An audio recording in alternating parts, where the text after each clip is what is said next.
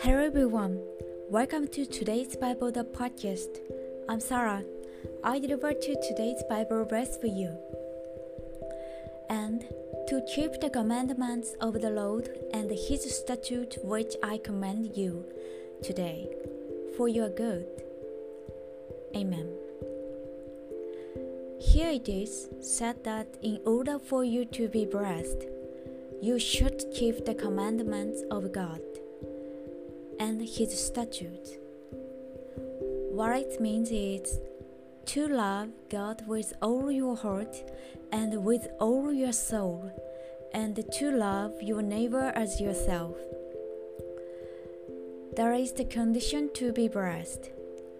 May you spend your time in the peace of the Lord today as well. Thank you for listening. Hope you have a wonderful day.